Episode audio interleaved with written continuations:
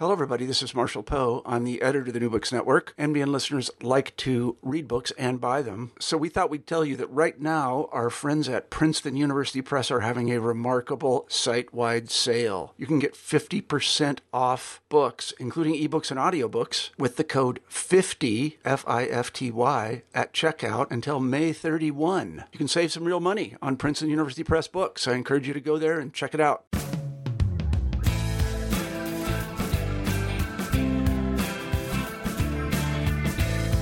Hello, everybody, and welcome back to New Books in Environmental Studies, a podcast channel on the New Books Network.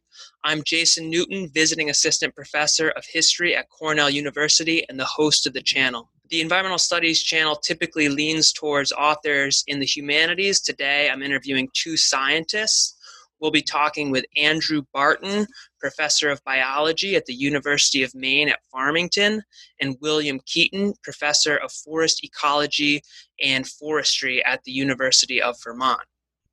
I think most people who listen to this channel know that environmental studies relies heavily on the work of scientists, and we should also acknowledge that the environmental humanities, environmental history can inform the work of scientists. So I think this will be a very uh, helpful and interesting uh, interview. Today, we're here to talk about an anthology um, Ecology and Recovery of Eastern Old Growth Forest, published by Island Press in 2018. Andrew Barton and William Keeton, welcome to the show. Well, thanks for having us. Thank you. Great to be here. I wonder if you could begin the interview uh, by telling us a bit about yourselves and how you got interested in studying forests. Take it away, Drew. All right. Um, well, I grew up in the southern Appalachians in Asheville, North Carolina. Spent a lot of time in the woods, appreciated old forests, big trees, and I think salamanders. I think that sort of started my appreciation and kind of passion for forests in general. Um, I, you know, when I try to describe myself, I, I say something complicated like I'm a forest and fire ecologist, and I'm a science writer. That's because I like to write not just for my colleagues, but for general readers. And I'm also a professor of biology at the University of Maine at Farmington, where I teach undergraduates. Um, my research, which takes up a lot of my time, actually most of it is focused in the Southwest in old growth forests, but this is going to sound maybe a little strange for some of the listeners, but I think it's probably a little bit of a foreshadowing for what we're going to talk about. So I work on fire maintained forests, um, but they're old and they're big trees. And I, much of my research is focused on how climate change and changes in fire, so the intensification of fire, how the combination of those two things is affecting forests. I do research on uh, forests in the borderlands of the United States and Mexico called the Sky Islands. They're in southern Arizona and New Mexico and southern Texas and northern Mexico as well. So I work mainly on forests. I also have a new project on an endangered grass that only occurs in a few mountain ranges down there. And then actually, one of the things we're trying to do now is use what's called remote sensing. That just means information from remote sources. So there's this really uh, awesome new instrument on the space station called EcoStress, and it actually can receive images from the Earth and from forests and tell at a very small spatial resolution, it can tell how drought stressed uh, trees, forests, crops are. So we're trying to use that to try to figure out how forests are responding in terms of their, their drought stress. So I do a lot of environmental work in Maine as well. Um, it's uh, production to I've been working on for a while. Great, Bill. Well, let's see. You know, I, I think it, it harkens back, like it does for so many people, to my childhood. I grew up in the countryside outside of Ithaca, New York, and grew up uh, with forest land around and, and spent a lot of time hiking and tromping through the woods all over the Finger Lakes region of, of upstate New York. And, you know, so right from from early on, I had this really strong connection to forests and, and being in them. But um, later on in my career, actually, when I was doing a, a, master's degree at the Yale School of Forestry and Environmental Studies in New Haven, Connecticut, this was sort of early to mid 90s, and that was right when the whole controversy around old growth forests and the northern spotted owl and Pacific salmon and all of that was heating up out in the Pacific Northwest. And I was fascinated by a lot of new thinking and new ideas that were coming along at that time like the idea of ecosystem management or working across entire landscapes or entire bioregions and working really proactively on environmental problem solving rather than reactively every time a species was listed under the Endangered Species Act or something like that. And so I wanted to be a part of of that that new wave of thinking and moved out to Seattle in the Pacific Northwest and, and became heavily involved in the old growth management, planning, and conservation efforts that were happening at that time out there. And then uh, just had the good fortune to go on for a PhD at the University of Washington studying with Jerry Franklin, who was really kind of like the well often referred to as the guru of old growth, you know, sort of the the, the person leading a lot of the new thinking at that time. So that was really a formative experience in, in my life and my career and and and learning about not just the ecological and biological values provided by old growth, but also how we can better conserve old growth and how we could even modify the way we manage working forests to better emulate some of the, the benefits and services that old growth forests provide. Um, but then when I finished up my PhD out there, you know, I was offered this job at the University of Vermont, so I moved back to the Northeast, and I I brought maybe some of those ideas and, and some of that passion for old growth here and have continued that line of research ever since in the Northeast. But I'll just add quickly that, you know, um, it's been fascinating for me to watch how these ideas about old growth conservation and management you know, arguably originated in the Pacific Northwest, but then have sort of um, emanated out across North America and now really around the world. And so these ideas are being experimented with and utilized in Europe, in Asia, and South America. And it's been really fun for me to be a part of that and to see that sort of global spread of these ideas. Great. Okay. Well, let's get into the topic of the book, and we'll start with the basics. So, um, can you all explain what the term old growth means? Yeah, sure. I'll I'll take that up. Um, I have to say that listeners might be disappointed if they're looking for a very precise and narrow definition of what we mean by old growth, which makes it more interesting in some ways. Um, it's really been challenging to come up with a consensus definition. And this, this is for, for a few reasons. Um, one is that old growth has been described as a, uh, a wicked problem in the sense of a vexing or really tricky problem to solve. And that's because old growth has a lot of different meanings for different people. Um, and it serves as a metaphor for a lot of the things that we value about for It's a political term as well. It's been employed as a political term. So that makes it challenging to define. But the other thing is that forests are incredibly complex. They're really complex within a single forest and over time, and they're very different from one kind of forest to, to another. And that makes it really difficult to find one single definition that fits every single forest. Um, we can, though, identify three things I think that are pretty common uh, in people's definitions or how they identify what is old growth.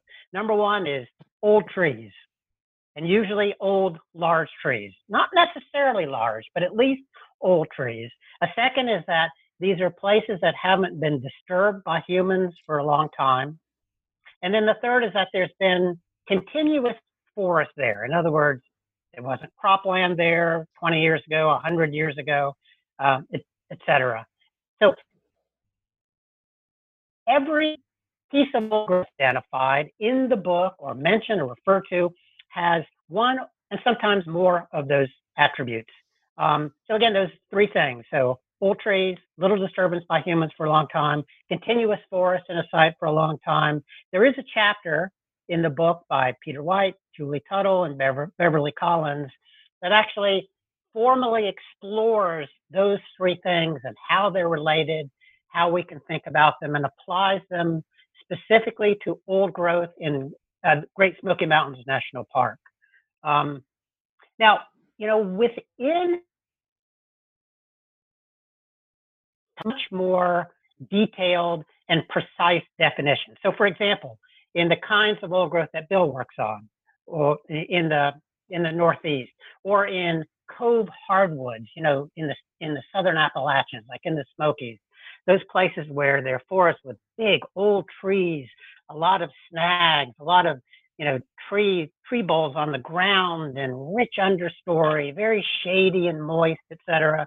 In those places, there are much more precise definitions that generally involve things like how old are the trees, how big are the trees, um, they're multi-age trees, how much what's called coarse woody debris.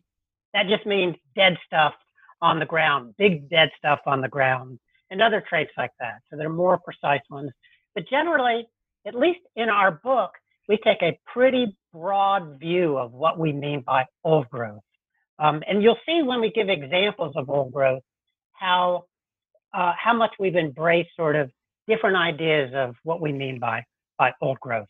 One last little thing about that is that if you imagine it, a forest having been cut 300 years ago and it develops over time and the trees get bigger and you have dead things on the ground and the trees age and it gets complex and heterogeneous etc there's no real exactly like a threshold where you could say not old growth this is old growth so it i think it's important to sort of think as forests develop of this sort of continuous development of old growth characteristics.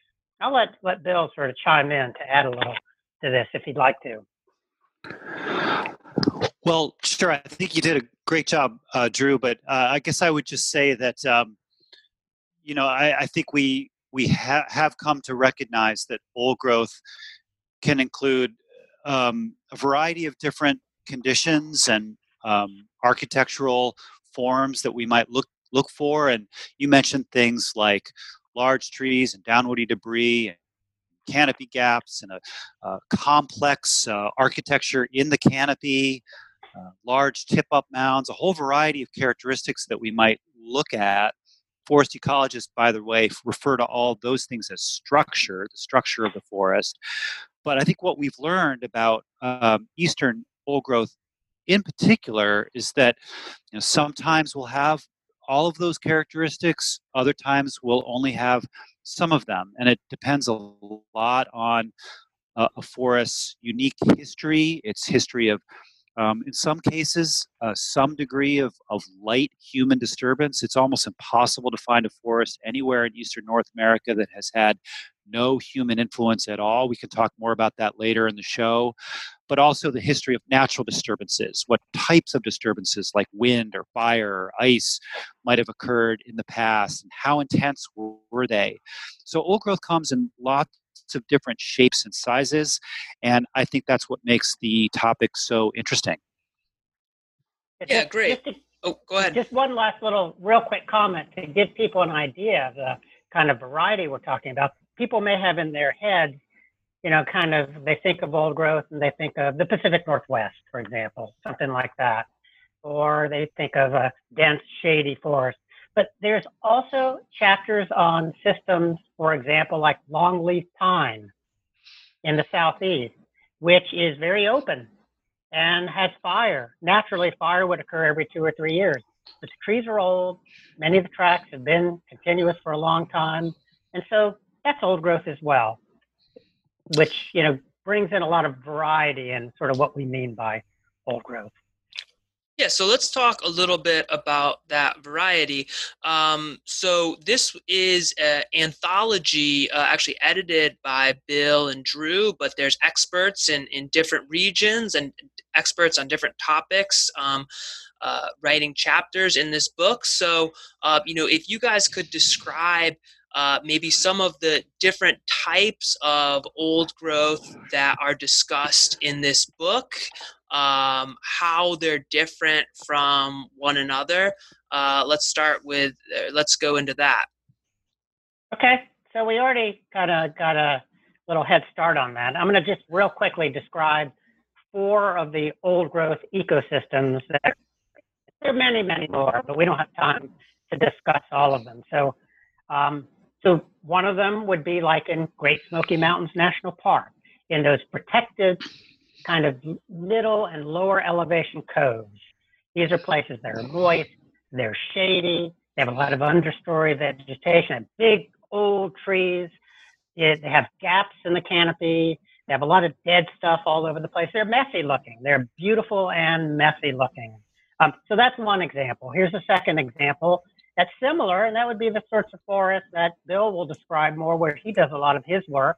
And those are also uh, very heterogeneous. They have gaps. They have big trees, maybe not as big as the ones in Cove Hardwoods, but again, very shady, very moist, etc. And then the one I described a minute ago, longleaf pine, very open, big pine trees, um, a lot of herbaceous plants on the forest floor, but a lot of sunlight, very dry. And fire naturally would occur in these places every two to four years and kind of beat back, keep back any competing vegetation. And then one more I want to mention, which is a very northern forest. There's a whole chapter on this. This is boreal forests in, in Canada. So these are forests that are mainly spruces, firs, and jack pine and some red pine and some hardwoods mixed in, but very much a boreal spruce and fir kind of forest. So these places are completely different than any of the the old growth that I've described so far. These are places that burn about every 50 to 100 years, but the fires are not light, low severity surface fires like in longleaf pine. These are fires that burn the whole forest down pretty much, and you get a whole new stand coming back up. So four very, very different kinds of, of forests. They're different in terms of density of the trees, in terms of how shady, how dry they are, the tree sizes, the amount of debris on the ground. If you stand in them, they feel very, very different from each other. These differences are mainly the result, we'll look more into this in a moment, but they're mainly the result of differences in their disturbance regimes. What I mean by disturbance regimes is the typical natural disturbances that occur there. So longleaf pine has low severity surface. Boreal forest, really severe fires that replace the entire stand, whereas the other two forests, the Cove Forest and the Northern Hardwoods Forest, um, those are places that don't have much fire, tend to have wind and ice damage, and they form small gaps in the canopy where new trees come in. So that give you an idea of the variety and sort of the differences in disturbance and the way these ecosystems look. Great. Um, can you describe the geological and climatological history that created the forest that we see today in the East? Yeah, I think that um, there are a few layers to think about. Now, we don't have a lot of time, so I have to admit I'm presenting these in a pretty generalized and probably simplistic manner. But let me just try this a little bit. So we've got like those four forests that I just described to you. They look really different from each other. And then there's a layer which is the disturbances that are partly responsible for why they look so different. You know, why there's such big trees in the Cove hardwoods, why in the boreal forest trees never get that large, those sorts of things. So there's the disturbances then. But underlying the disturbances, that is the reason that there's fire in some places and wind and ice are more important in other places, um, and you have certain kinds of species in some places and not others, is because the climate and the underlying soils are different from each other. So if we were to try to figure out what determines why a forest looks the way it does, and let's say an old growth forest, we would want to know what's the normal temperature kind of climate there. What's the moisture regime? Is it a dry place? Is it a moist place? Is there a dry season? And we want to know something about the land itself, so soils and the topography. So we can think of those things, the climate and the geology, as causing the disturbance regime, which then determines what the forest is actually like. So, for example, the longleaf pine forest occurs in the coastal plains of the deep south. So, those are places that tend to be sandy, they're flat, they're hot, and they dry out a lot. And so, because of that, there are certain species that occur there that can tolerate dry conditions, hot conditions, but it also creates this natural fire regime where fires occur every few years. So that is why they look the way they do. To the coast and Great Smoky Mountains National Park, for example. And that's a place where very moist, um, it's cold, but not that cold. So you have a whole different set of species. And fire really is not that common a natural part of that, generally speaking. So wind and ice become really important as disturbances. So you tend to get a really dense forest that develops over time. It has a lot of dead things on the ground. And then you go to the boreal forest, you have completely different conditions. Cold conditions. It's surprisingly, it's pretty dry compared to places like northern hardwoods and the cove hardwoods. It's dry enough so that every 50 years or 100 years, when the fuels, what I mean by that is live trees and dead trees, have built up enough, you get a dry year, and boom, get a big fire, and it and it uh, you know kills just about everything in the stand. You have a new stand that comes up.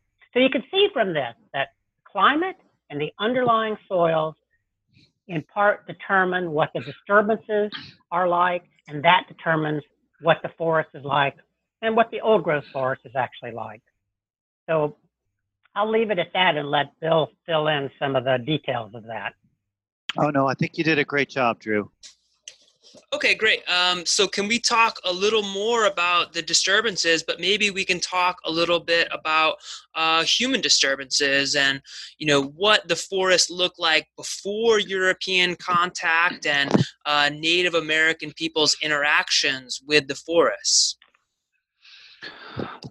Okay, sure. Well, I'll give that one a shot. Um, first of all, I just wanted to make sure that we distinguish between a couple of really important concepts here. So, when we're talking about old mm-hmm. growth, what we really just mean is an older developmental condition in forests. So, a, structure, an architecture, and a whole suite of processes and functions that forests perform that develop as forests age. Now, if we think about the landscape that we might have had or that we that we did have here prior to European settlement, much of that forest would have been what we refer to as primary forest. Now, primary is not exactly the same thing as old growth. Primary just means that it was never cleared by human humans before. And so we need to think of old growth as kind of a subset of that larger mosaic of primary forests. Okay, so with that understanding um, you'll maybe now appreciate that there is some debate as to how much of that primary forest landscape was influenced by indigenous or aboriginal people, what we now call Native Americans. Um, their thinking around this topic has changed dramatically over past decades. You know, if we went back to the 50s or 60s, maybe even 70s, and we were having this conversation, you might have heard almost romanticized notions about what eastern forests looked like. You know, we would have uh, maybe referred to them as pristine and um, you know covering the blanketing the landscape um, un, unbroken and you've probably all heard the, the the, the fable of the squirrel that could hop from tree to tree from florida to, to maine you know those kinds of ideals or, or notions were were, were prevalent then. But the thinking really began to change, particularly in the 80s and 90s, I would say, as historical ecologists and anthropologists and others researched the role that that uh, indigenous peoples or Native Americans played in in modifying their environment. And we know that Native Americans interacted with forests in lots and lots of ways. They burned forests to create openings for, for game that they could hunt or to create berry fields in mid Atlantic states. Uh, they had very sophisticated and complex what we might even call agroforestry systems in which they they thin forest or they they underburned them and modified them in a variety of ways so they could underplant with various different crops like squashes and, and tubers and a whole variety of things. And so i think that you know uh, we, we developed this appreciation that uh, many forests you know had this strong native american influence but then it's been interesting to, to see how the science has explored that further. And of course, the, what, what makes science so interesting is that there's always something to debate, right? We can always disagree about things, and that's how we advance the science. We have to have debate and disagreement. That's a good thing. And so we have others that have challenged the idea that that Native American influence was pervasive, you know, that it occurred everywhere in the Northeast, you know, and they've pointed out that there are for example, asynchronies or mismatches between uh, periods over the last 14,000 years, what we refer to as the Holocene, basically the, the time since since deglaciation. There have been mismatches between periods in time when there was a lot of fire and when um, indigenous populations were highest. So, you know, maybe the fire that we see in the paleo record is mostly driven by climate as opposed to Native Americans. That's one one way of thinking. Um, and then others, I, I, would say the most sort of agreed upon or, or contemporary view is that um, there was a strong Native American influence, but it tended to be somewhat localized, so concentrated around settlements, along trade routes, uh, and those sorts of things. And also, that degree of Native American influence varied a lot with the populations of indigenous peoples and also how migratory they were. So, of course, we're talking about a huge diversity of cultures, and mm. it's there's a huge danger in, in generalizing about these sorts of things. But in parts of, of Eastern North America, like the Carolinas and Virginia and Maryland, kind of southeast and mid Atlantic states, a lot of those cultures were, were more fixed in terms of their settlement patterns, whereas in parts of the Northeast, they were they were more transient. They they they moved settlements around, and so there are differences like that that were then manifest in how Native Americans influenced forests. forest. So if, uh, if we take all of this, we put all of this together, the debate that's played out over the last 30 or 40 years, I think we can agree that it's always important to remember and to keep in mind that Native American influence, and that was part of these systems. You know, those were intrinsic processes that these systems are are adapted to. They played out over almost evolutionary timescales. And yet those influences were not ubiquitous. They weren't everywhere. They were they were localized. They were concentrated um, and and and varied you know across eastern north america. So you know that leaves us with an idea then that we had these primary forest landscapes of which some component was old growth and then there was also a spectrum or a continuum of human influence. So you end up with this idea or this concept maybe of eastern old growth as a highly dynamic system. It was varied over time and space as drew has said um, most strongly because of natural disturbances but also the variations in the underlying geophysical environment like topography and soils and climate but but also uh, varying with degree of human influence so a highly diverse highly dynamic landscape. And um, old growth, again, I'll just say it one more time, came in lots of different shapes and sizes. Um, but it was always just one component of that highly dynamic landscape. Great. So, um, you know, we, we talked about some of the differences in old growth. And, you know, I think a lot of us uh, who aren't uh, familiar with the literature might think of the uh, great redwood forest in the west as as you know the epitome of american old growth forests so can we talk about the differences between uh, old growth forests in the american west and and the american east sure i'd be glad to take that one on as well so there are probably more similarities than there are differences but um, there are also some you know very interesting and, and unique differences in, in eastern old growth forests. Um, but before we get into this, I mean, it's important to, to acknowledge that western forests are just as deser- as diverse as eastern forests. So mm. you know we're never never just talking about one thing here. But I think that in most people's minds, if you say old growth forests of the Pacific Northwest or of the of the West, they're probably thinking of those temperate rainforests in the Pacific Northwest, from Northern California up through Washington and then up through British Columbia and, Southeast Alaska.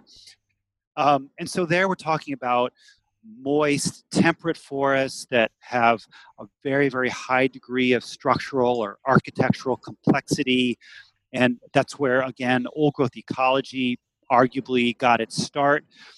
Um, just describing those characteristics that, that Drew has already reviewed. And we, we find many of those same characteristics in the East. The, the, the variation in tree sizes and ages, that, which is a distinguishing characteristic of old growth, at least uh, moist, temperate old growth, that you have a wide range of tree ages and sizes. The, the higher densities of large trees, the complex canopies, the, the gappiness, the tip up mounds, the downwoody debris. So we find all those same characteristics in many of our eastern forests, although you know there are exceptions like the fire-dependent pine systems that Drew mentioned. Um, but we often find those characteristics to a somewhat lesser degree. So some of those uh, structural features are a little bit more muted. They're you know the trees aren't aren't quite as large, the gaps aren't as big, the canopies aren't as tall. Um, in other cases, though, we find structure here that's every bit as grand and, and as impressive as the Pacific Northwest. Uh, you know, I, I, still have a lot of friends and colleagues that, that work in the Pacific Northwest, and they're very proud out of their big trees there and and and somewhat condescending towards our smaller trees here in, in the east. But i always remind them that we have the biggest tip up mounds for example. And tip up mounds are one of my favorite features of old growth forests when they're they're, they're created when a tree blows over and its root system uproots. And we know that tip up mounds provide very interesting and unique habitats for many plants and animals. That's a whole other story. Anyway we have bragging rights to some things here in the East that they don't have in the Pacific Northwest. But in most cases, what we're talking about is a system that's a little bit more um, little bit more subdued compared to the Pacific Northwest, but but no less majestic or inspiring. Um, it just maybe takes a, a, slightly recalibrated eye to appreciate. And I just want to say one more thing about about old growth in general while we're, while we're on this topic maybe of aesthetics that you know if, if there's one distinguishing characteristic of a moist old growth system. And I, I, keep saying moist because I'm really differentiating with one of these dry, fire dependent systems like the long needle pine in the southeast. If there's one distinguishing, distinguishing characteristics, characteristic, it's that they're messy, that they have high degree of complexity. And to appreciate that complexity, to com- appreciate that messiness, we do have to kind of change the way we look at a forest and the way we interact with it. You know, so rather than an aesthetic built around being able to see through a forest, the sort of hmm. open park-like condition that uh, Europeans, for example, really emphasize in, in some of their tightly managed forests. You know, here we need to appreciate that complexity, that messiness, and understand that a messy forest is a healthy forest. And you know that that leads directly then into a lot of the the values that old growth provides and, and, and why it provides those habitats and those functions that younger forests don't. And that's because they are messy, they are complex. Great, I want to, yeah. put, put, I want to put in one other one other plug for Eastern old growth. Um, we haven't actually mentioned our very wet old growth forests. So there's a great chapter in the book on bottomland hardwood forests, for example. and on and there's some mention of swamp forest. So the maximum age for a bald cypress in a swamp forest in North Carolina has now been pushed back to over 2,000 years old, an individual tree. So that kind of gets starts competing with, you know, obviously with Douglas firs and redwoods, et cetera. Just a little plug for the eastern forest. Yeah, yeah, and I, am I'm also partial to the eastern white pine. So you know, we, we all have our kind of favorite ecosystems oh, yeah. and favorite trees. So, uh, okay, so absolutely, let's, let's move on to um, the you know some of the problems surrounding the term old growth you know it can be a kind of contentious term and, and some people are even suggesting you know we shouldn't even use the term old growth but maybe just old forests because there's so much baggage with the term old growth so uh, does somebody want to talk about that sure i think we'd probably both like to weigh in on this one i mean just as you said jason there is a lot of baggage around this and you know, there have been years of debate, decades of debate about how to define old growth forest. What is it really? And I'll, I'll just tell you where I come down on this issue. For me, it, it's not a matter of having a strict definition or strict criteria. I personally care more about the functions that forests provide. What kind of habitat for biodiversity are they providing? How well are they regulating hydrologic regimes, you know, the infiltration of rainwater and the, the mm-hmm. slow release of that to streams. How, how well are they functioning at sequestering and storing carbon and helping to, to regulate the Earth's climate? Those kinds of functions. And I, I, I'm intrigued by the idea that we could define old growth based on certain functions that it's providing rather than a strict definition of age or or even structure in some cases.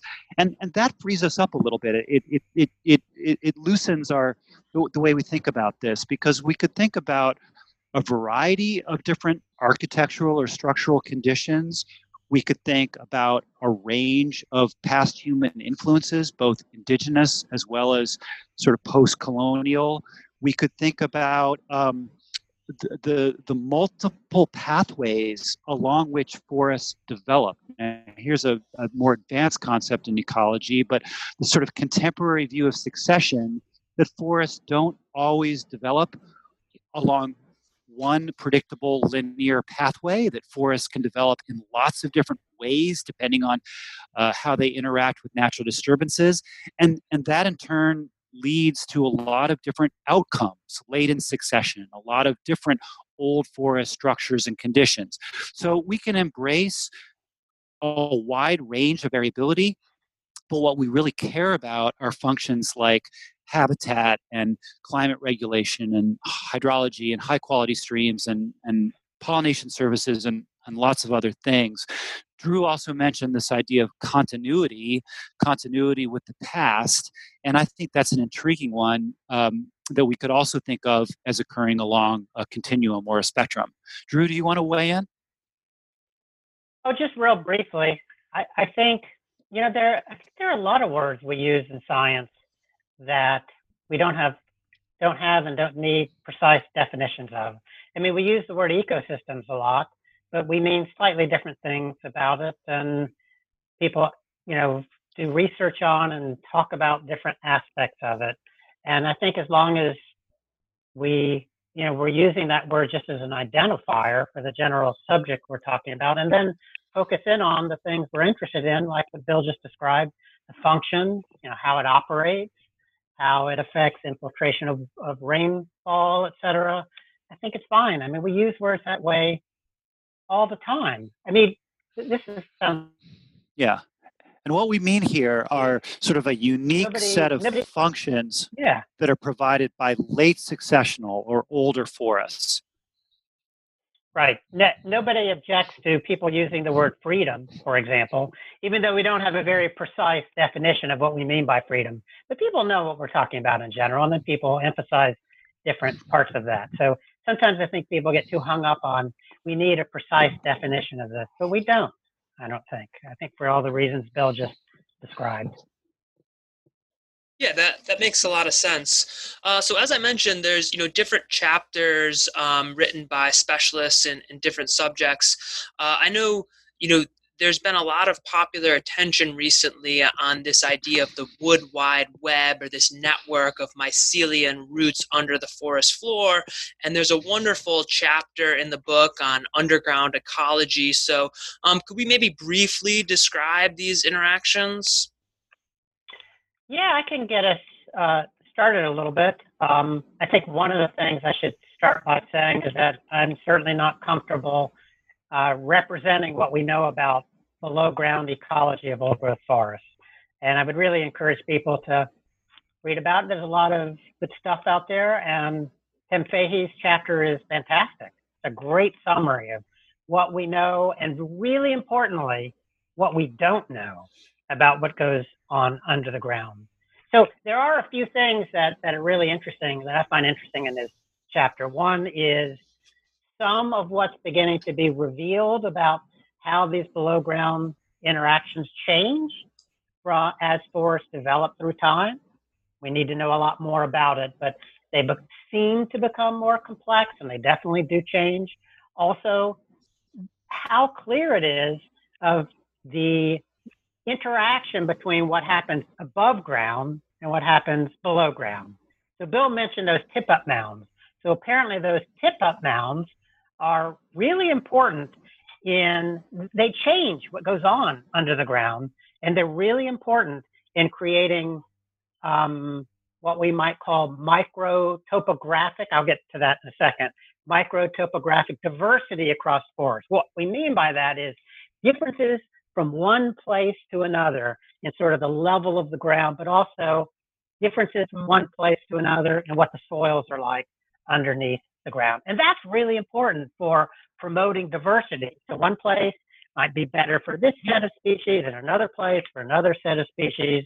So we're figuring out, and Tim summarizes this really well, how important these might be. Now, a lot of people are probably interested in this wood wide web which has been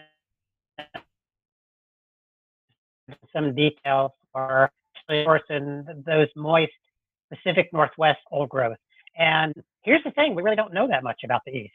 You know, there's probably reason to think that that probably exists in the East as well. What we're talking about is trees being connected under the ground by mycorrhizal connections, which are fungi that actually are attached to the roots and extend the reach of the roots so that they can gather more nutrients and take up more water. So there's a very intimate and mutualistic relationship between mycorrhizae and trees. And we found in the Pacific Northwest that they're connected. That may be the case in the East too in old growth. We just don't know it. So I think the last point is you probably can see that we know a whole lot more about what goes on above the ground and what goes on below the ground. And we need to know more. Great. So we've talked, you know, quite a bit about um, the past and and uh, past uh, disturbances in the forest and and the natural history in the east. But maybe now we can transition to talking more about the present and the future. So, um, you know, if we value old growth, how can we conserve it? Yeah, I'll take this on, and then I, I have a point where I think I will turn it over to Bill. But I think the best I can do is try to kind of give a organizational context.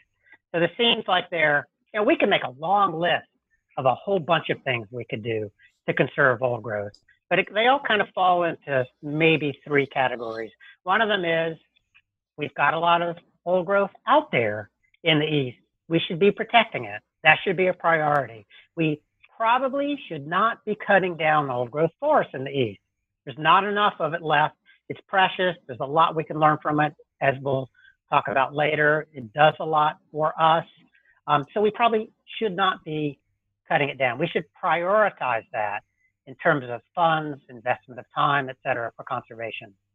The second is we should be allowing some second growth forests to develop into old growth. Or let me put it this way to develop old growth characteristics So some of the things we value in these older forests, we should allow some second growth forests to develop enough to begin developing, producing the characteristics that we value. There's a great quote, if I can find it, um, in our book from Bill McKibben.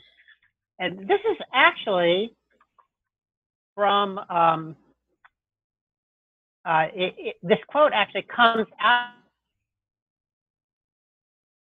predecessor that I, that I think is important to mention. So this was published in 1966 by Mary Byrd Davis, and it is called, let me just make sure I get this right, Eastern Old Growth Forest Prospects for Discovery and Recovery. So this was a really important time. This was kind of after the whole idea of doing research on old growth and the importance of old growth and in the Pacific Northwest, some of the work that Bill, Jerry Franklin, other people did in the Pacific Northwest.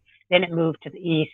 And this was a book that sort of captured what was going on and promoted it as well.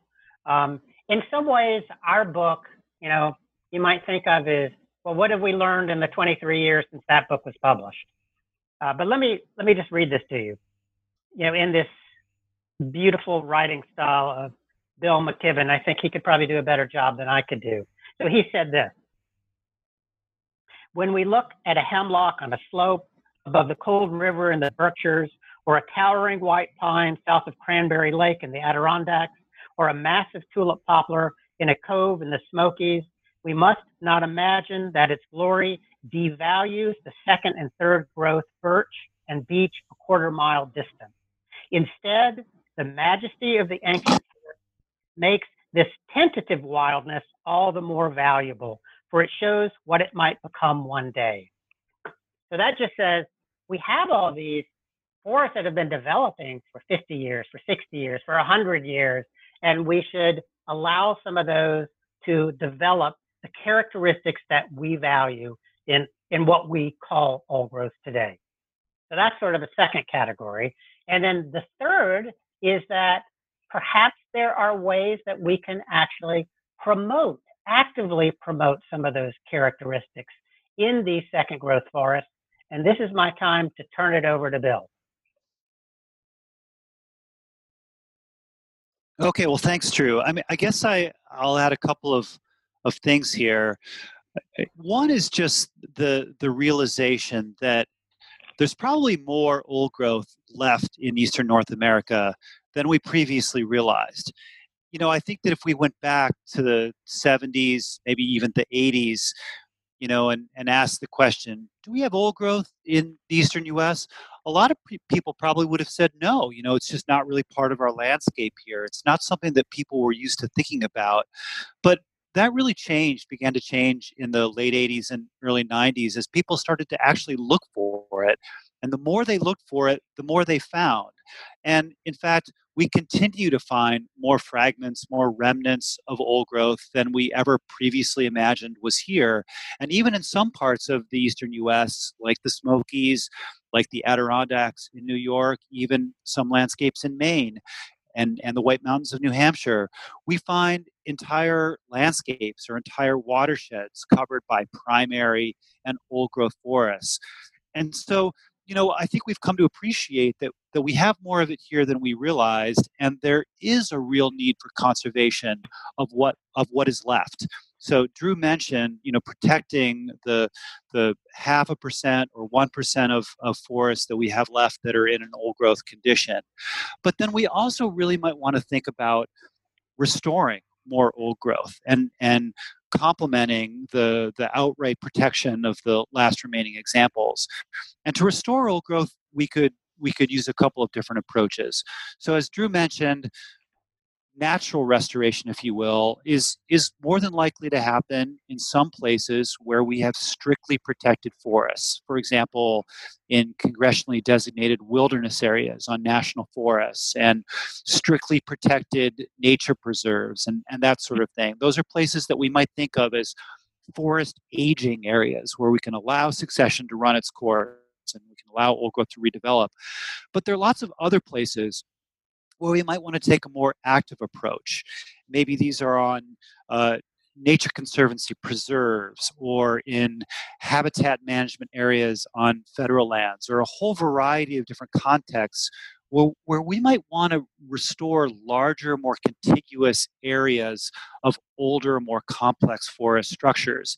And to do that, we're going to need a whole new brand of silviculture or, or, way of managing forests. Silviculture, really quickly, is, is just the art and science of managing forests and forest vegetation.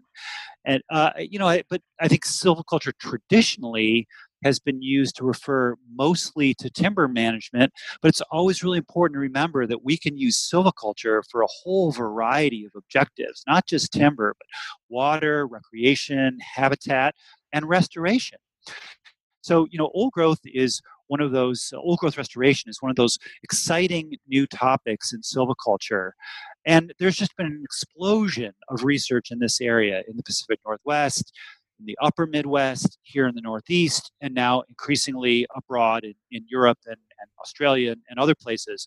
Uh, all, all of which is exploring uh, a huge variety of different techniques that we can use to to actively restore old growth forests. I'll just try to summarize this really quickly. It basically uses it means using a variety of forestry practices to essentially accelerate the rate at which forests develop, to push them along a bit faster, to give them a shot in the arm, so to speak, so that they start developing some of these old growth characteristics more rapidly.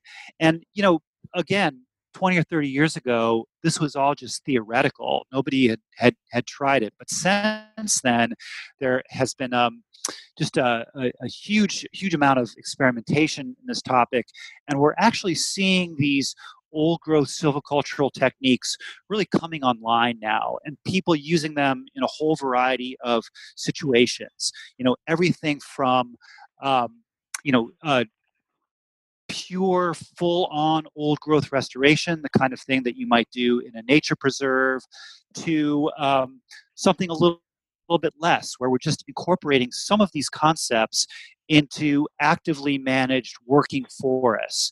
And by the way, this is maybe kind of the third element of an overall conservation strategy, uh, which is the idea of building a little bit more of this old growth structure into the forests that we're actively managing for timber and for other objectives. So, conservation of remaining forests, restoration of, of older forests where we don't have enough, and then finally, managing for old growth characteristics in our working forests. And so, here again, we're talking about a spectrum of possibilities. It's never a one size fits all approach, but you know the idea that we can um, leave more big trees behind when we harvest a forest than we might otherwise have. We can enhance the amount of woody debris or large down logs on the forest floor. We can even create unique structures like tip up mounds and, and irregularly shaped canopy gaps, for example, that are important for a lot of wildlife species. We can build those characteristics into the forest that we manage. And, and you know, there's a lot that we can say on that topic, but that is one of these really exciting areas in forestry and silviculture.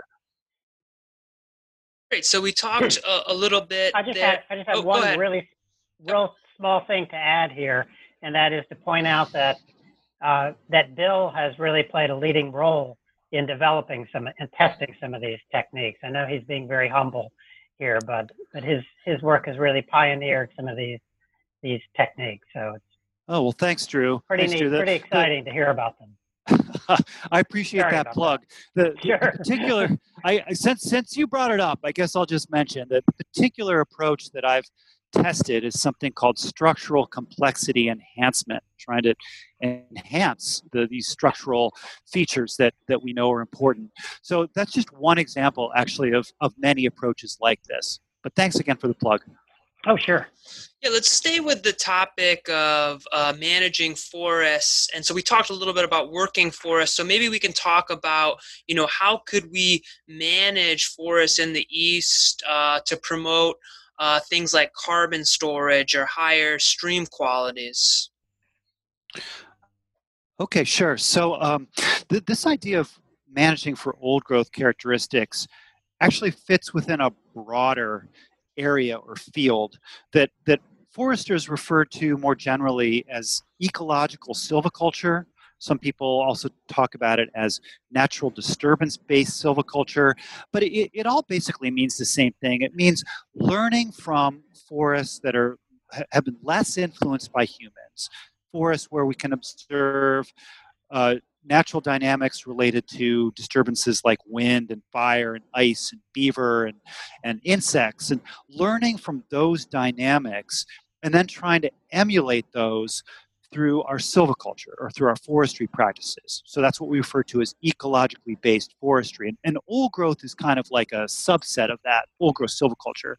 Okay, um, but but interestingly, we've learned that if we if we try to emulate those dynamics, if we if we emulate natural disturbance regimes and we deliberately manage forests for some of these older characteristics, it turns out we can do a really good job also at providing a number of ecosystem services that that humanity really depends upon. And by services, we mean the processes that an ecosystem carries out or the functions that it performs, like sequestering carbon or providing habitat for pollinators or regulating hydrology.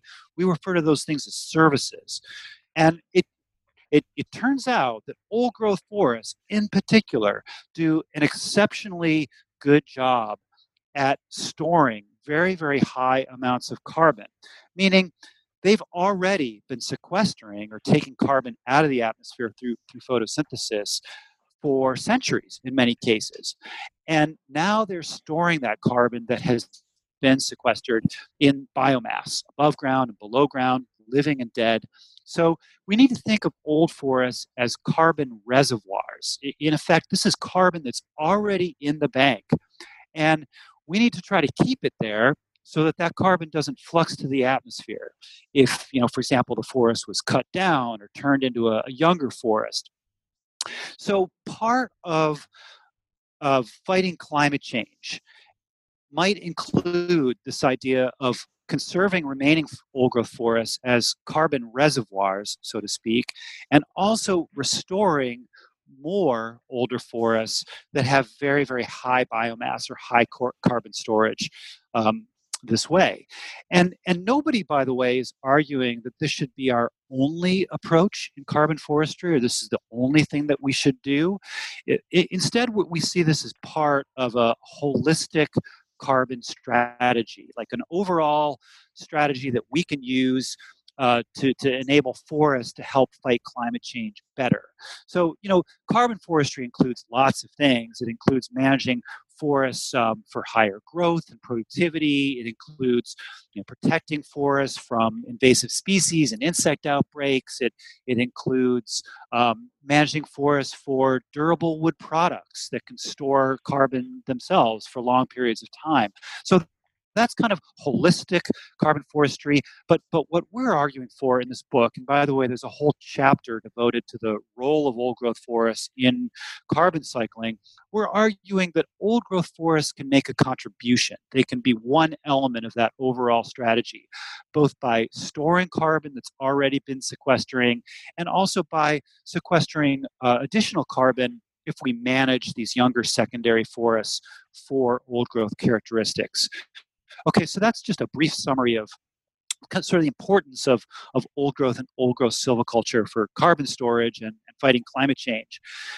There's another chapter in the book that is devoted to riparian forests. Riparian means stream side, so forests that are growing along streams and rivers and wetlands and, and lake shores. And this is really a fascinating area in ecology, one of those new frontiers. We've learned a lot about the ways in which forests influence surface water like streams and rivers over the last 20 or 30 years. And again, it turns out that older complex forests have very, very unique effects on stream systems. They influence the habitat in those streams for a huge range of, of fish and macroinvertebrates and other biota. They influence the geomorphology or the, the geometry of stream channels, its, sinuosity, its complexity. They influence things like flood regimes along streams and rivers. And old forest structure, for a whole variety of reasons, tends to dampen or buffer against flood floodwaters and reduce the intensity of, of flood events in, in small and mid-sized streams. So those are all really important functions that old forest streams provide. And so many people are interested in old growth now, you know, not even for biodiversity or for carbon, but but really specifically in terms of these stream functions. So that might include things like, again, protecting riparian corridors and, and, restoring riparian buffers and allowing those to age and develop some of these complex old growth characteristics. Um, it also might include really specifically managing, in some cases, very, very carefully, very judiciously, some of these riparian forests for these old growth um, uh, architectural features and, and functions. So that's uh, again really on the cutting edge of a lot of the science, but is a, a very exciting and, and, promising field.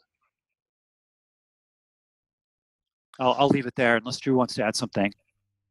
Oh, that's great. Really great summary of those two two issues. Great. Well, you know, we've taken up a, a lot of your time, and I'm actually going to switch up my traditional final question and ask you both to respond to this. What is the uh, future of old growth in the East? Um, that's such a, a, big question. That's the million dollar question, and and we we end the book exploring that question a little bit we also explore it in a chapter on invasive pests and pathogens, which, of course, uh, aside from climate change, are probably the other uh, real real biggie in terms of global change more generally. So I, I think that Drew and I could probably both outline a, a, variety of risks that old forests face, both from climate change and invasive species, but also other things like uh, changing land use patterns and you know, atmospheric deposition of, of pollution. Um, so there are a whole variety of threats facing old growth, but but in, in many cases, those are the same threats that are posed by, or, or I'm sorry, that are facing forests in general. So old growth is is no different in terms of facing these risks. But I think that it does signal that we need to be thinking about what old growth is going to look like in the future and we need to ask the question you know is is the future of old growth the same as the past. And and you know how, how valid are these historic reference points or baselines that we're using to kind of guide a lot of our thinking around old growth conservation and management? And you know i think a lot of us have come to the conclusion that we need to have a more fluid concept of old growth. We need to recognize that it's going to change into the future, just as all forests are. The species compositions might shift, uh, the distribution of species ranges will change. Um, so you know the forest, the forests of the future will look different from the forests of the past, and and with threats like emerald ash borer and Asian longhorn beetle and beech bark disease and other invasive pests and pathogens, you know we're seeing the the, the wide scale, uh, if not exportation, you know, extirpation, significant reduction of, and hemlock uh, woolly adelgid, by the way, significant uh, reduction of many of the most important species in, in our late successional forests of the Northeast. So the forests of the future will look different from the forests of the past. But I am convinced that old growth will persist or, or will remain in, in some form. I, I think that the structure or the architecture that we're talking about here, in some ways, will be more resilient to those changes than maybe will be the, the specific composition of the forest or the specific mix of species. So, in other words, we might have the same structure in the future, but with a different mix of species. And then I'm excited also by one final point, which is that there's some, been some recent research uh, my lab and other labs have produced that shows that in, in many ways, older complex forests are more resistant to climate change than younger forests. And we could debate this, this point, but um, I think that we've been able to show that older forests are able to buffer themselves to a greater degree uh, against climate changes above than our younger forests. And in, in, in other ways, they're also able to maintain the production of, the, of services like carbon storage and hydrologic regulation in the face of climate change better than younger forests. It, this is some very, very complex science that we'd have to get into. But, but uh, just to uh, make a long story short, th- there's exciting sh- science showing that old forests, in some ways at least, might be more resilient and resistant to climate change than younger forests. And, and I think that the take home message from that is that, again, old growth can be one part of a, of a much larger, more holistic adaptation strategy that we need to be thinking about. Drew, Great. you want to Drew? conclude? Yeah, yeah. I think I think uh, yeah, there are a couple of things that maybe give us hope. You can probably tell that that natural disturbance is a really important part of all forests, and to the extent that these species are adapted to different kinds of disturbances, that may make them more resilient to further disturbance in the future from climate change and and other human caused disturbances. So that's that's one point that I think uh, is maybe a hopeful point. Another is that we do know that in response to natural climate change in the past, that tree species, I'll just focus on those, have uh, migrated across entire continents. So hopefully they'll be able to do that again. There is some question about that, and of course there is the big debate right now about whether we should be should now and in the future be assisting their migration by planting them in new places. But that's a whole debate for another podcast, I'm sure. But th- those are some hopeful things. And it seems like there's a little bit more of a focus on what old growth does rather than what it is. I don't know if that makes sense in terms of habitat for wildlife, what it does in terms of uh, promoting habitat quality for streams, rather than on the specific configurations of species that are in there. So I think there's an emphasis on that. And I, I, I guess I feel the same way that Bill does, that old growth forests will continue to play that role, even if they look different and even if they have different species in them. That's my, my hope at least. And I think we end the book with a, a paragraph that says something like, with care and attention, future generations will have the same experience that past generations have had of walking through a forest and, and being inspired by its grandeur or, or something like that. But I think that that summarizes our views. You know, with care and attention, we will have old growth in the future. Great. I think we're going to have to uh, leave it there for right now. I want to thank you both for being on the show, and I learned a lot, and I hope the audience will learn a lot. And I encourage everybody to take a look at this book. This is Ecology and Recovery of Eastern Old Growth Forests, by published by Island Press in 2018. The editors. Uh, Andrew Barton and William Keeton, who are here with us today. And thank you both for being here. Oh, it's been a pleasure. Thank you so much.